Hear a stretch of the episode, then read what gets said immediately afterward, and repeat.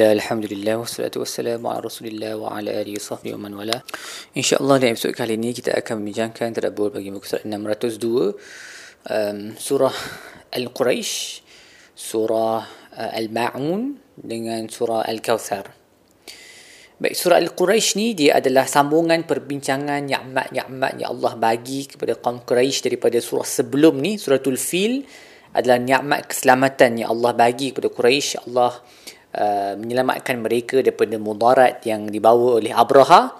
Dalam surah ni pula Allah sebut tentang nikmat yang Allah kurniakan mereka yakni nikmat keamanan di mana dengannya mereka boleh um, pergi uh, mengembara uh, untuk tujuan perdagangan uh, di ke utara dan ke selatan ke Syam dan ke Yaman pada bulan panas pada uh, pada musim panas dan musim sejuk dalam keadaan yang aman kerana mereka ini adalah um, uh, uh, penjaga Masjidil Haram. Allah telah memberi kemuliaan itu kepada kaum Quraisy Uh, mereka lah yang sebab orang Arab memang selalu pergi haji kan daripada dulu lagi walaupun haji mereka dah rosak sikit rosak banyak lah daripada zaman Nabi Ibrahim tu tapi memang orang Quraisy dikenali sebagai penjaga, penjaga uh, Al-Haram Masjidil Haram tu dengan Kaabahnya.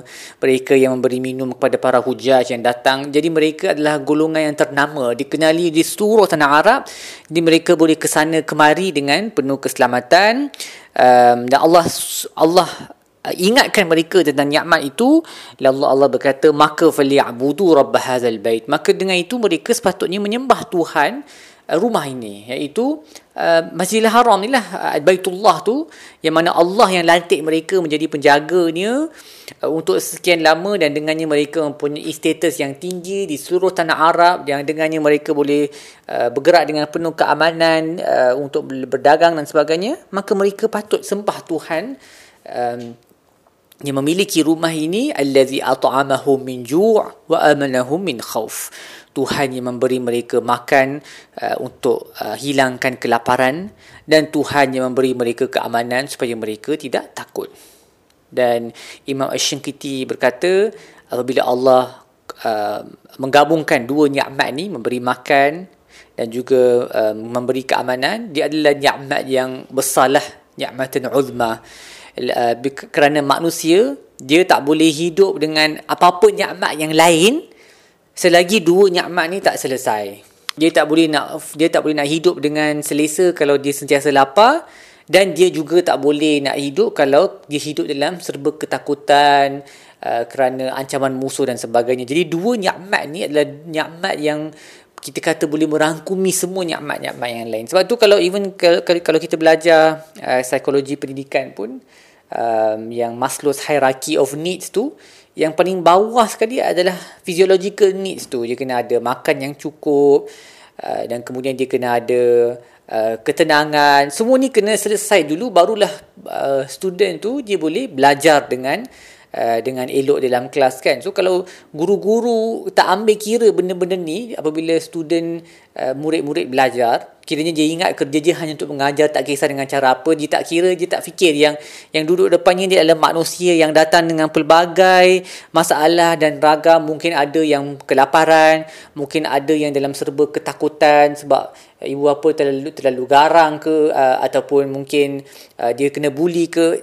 Budak ni memang confirm tak akan boleh belajar. Ataupun cikgu tu sendiri garang nak mampus. Macam mana student tu nak belajar? Allah sendiri yang Allah sendiri bila apa uh, bercakap tentang diri dia memberitahu kepada kaum Quraisy akulah Tuhan yang memberi kamu uh, makan daripada kelaparan supaya kamu tak tak lapar dan aku yang beri kamu keamanan supaya kamu tak takut. Kita pula terlebih garang bila dalam kelas kan macam macam harimau tu student nak jawab pun terketar-ketar. So uh, tak tak patut. Benda tu is is is not proper. Uh, even kalau kita cikgu yang baik pun kita kena faham lah psikologi tu uh, benda-benda ni kena selesai dulu. Oh, dia kena ada ketenangan fikiran dia kena physiological needs dia dah selesai dia dah makan lepas tu baru dia boleh melakukan benda-benda yang lain. Ini saya bagi contoh dalam bilik guru lah uh, dalam bilik darjah tetapi dia terpakai kepada semua aspek.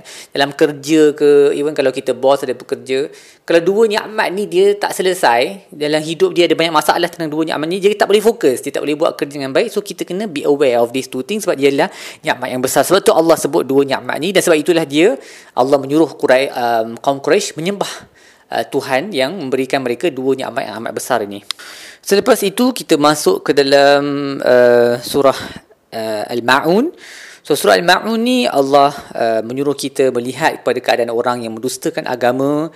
Uh, mereka ni ada sifat yang selfish, pentingkan diri sendiri. So maksudnya apa?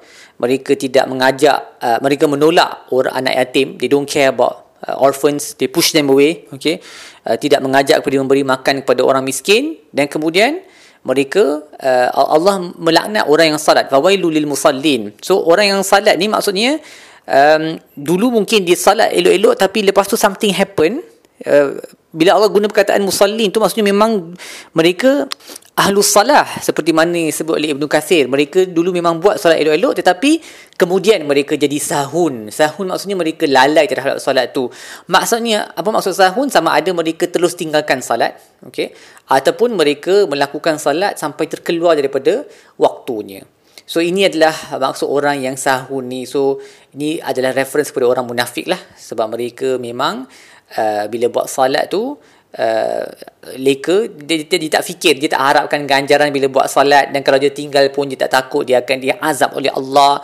Dan mereka ada sifat-sifat yang lain yang disebut juga selepas itu iaitu um, allazina hum yuraun. Mereka buat uh, solat tu untuk tunjuk-tunjuk dan juga amalan-amalan lain pun untuk riak supaya orang nampak yang mereka buat wa yamna'unal ma'un dan mereka menghalang daripada al-ma'un dan Dr. Wabah Zuhaili berkata al-ma'un ni dia meliputi semua benda-benda yang orang minta kepada orang lain untuk mempermudahkan hidupnya. Dia boleh jadi uh, mungkin garam yang jiran kita minta untuk masakkan ke ataupun alat untuk memasak ke ataupun alat untuk cucuk tanam ke all of these simple things air dan sebagainya.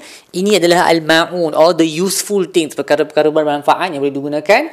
Mereka ni tak nak bagi mereka menghalang. Maksud itu yang saya kata mereka ni ayat tentang orang yang selfish ni dan dia memang uh, orang munafik memang ada semua sifat ni lah.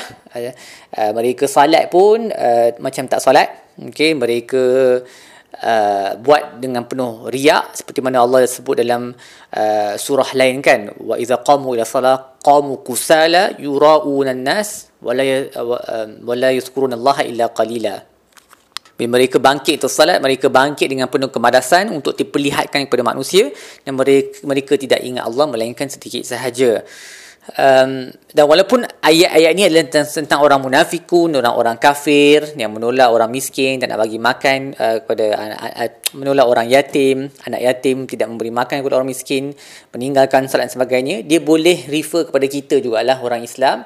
So kita kena uh, muhasabah dan tengok supaya kita tak ada sifat-sifat ni.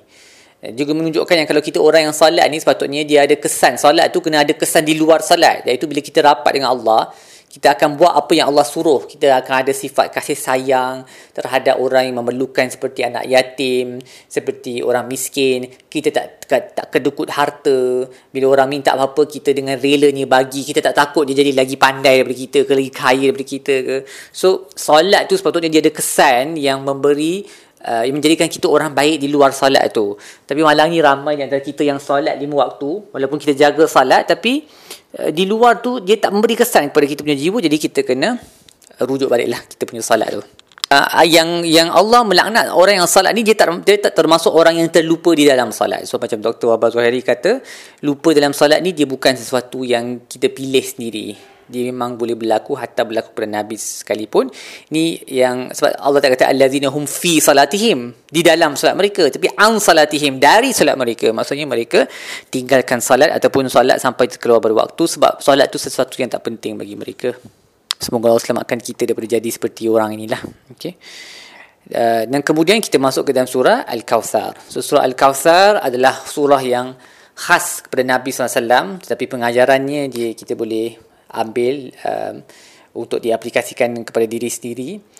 Uh, inna a'tainaka al-kautsar Allah berkata kepada nabi aku telah sesungguhnya kami telah mengurniakan kepada kamu wahai Muhammad al-kautsar al-kautsar ni dia boleh merujuk kepada kebanyakan yang melimpah-limpah yang banyak. Dan memang nabi dianugerahkan banyak uh, nikmat uh, chiefly.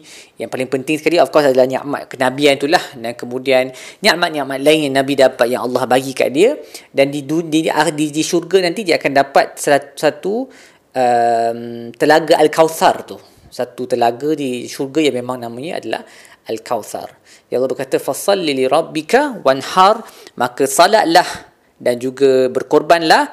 Inna syani'aka wal abtar. Mereka yang benci kamu wahai Muhammad mereka lah yang terputus. Dan uh, Ibn Taymiyah uh, rahimahullah berkata apabila uh, um, dalam ayat ni Allah mendahulukan salat sebelum korban. Fasalli rabbika wanhar. Salatlah dan korban.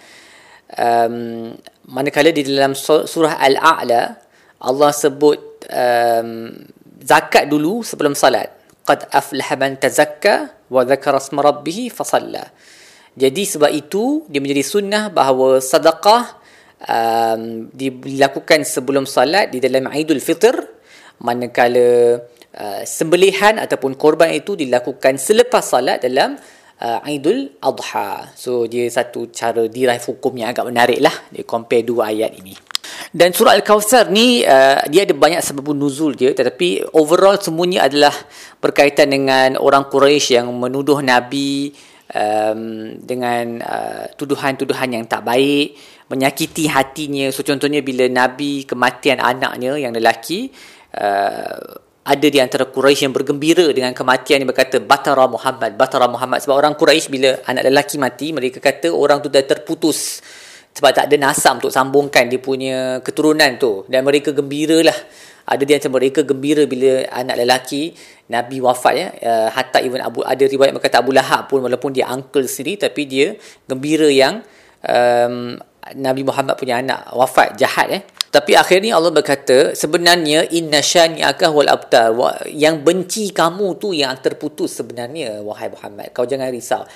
Nabi dah dapat dah sebutan yang terpuji sampai hari kiamat. Uh, seperti mana yang Allah sebut dalam surah uh, asyarah yang kita tengok kan? Wa rafa'na laka dhikra. Orang duk sebut nabi duk duk, duk, duk puji nabi. Sebut nama dia sallallahu alaihi wasallam. Sebut nama sallallahu alaihi wasallam eh, sampai sampai habis dunia ni orang akan terus puji Nabi. Tapi uh, mereka ni yang benci kat Nabi ni, mereka ni lah sebenarnya terputus daripada rahmat Allah. So walaupun ayat ni adalah khusus kepada orang-orang tertentu yang menyakiti hati Nabi dengan kata-kata yang jahat itu, tapi dia terpakai kepada semua orang yang benci kat Nabi SAW. Um, dan uh, Ibnu Taimiyah berkata dia juga ayat ni juga dia boleh digunakan untuk ahlu sunnah dengan ahlu bid'ah.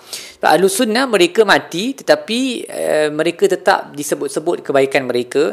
Manakala ahlu bid'ah ni yang mereka reka ibadat baru dalam dalam agama ataupun menukarkan agama ikut suka hati mereka.